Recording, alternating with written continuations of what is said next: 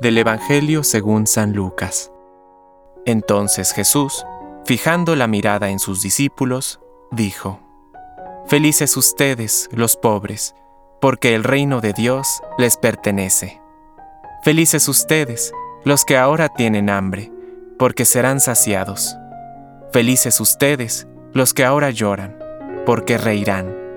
Felices ustedes, cuando los hombres los odien, los excluyan, los insulten y los proscriban, considerándolos infames a causa del Hijo del Hombre.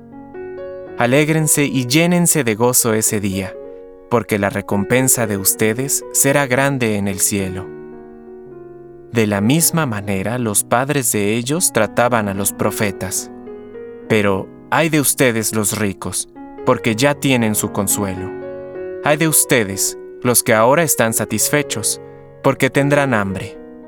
Hay de ustedes los que ahora ríen, porque conocerán la aflicción y las lágrimas. Hay de ustedes cuando todos los elogien.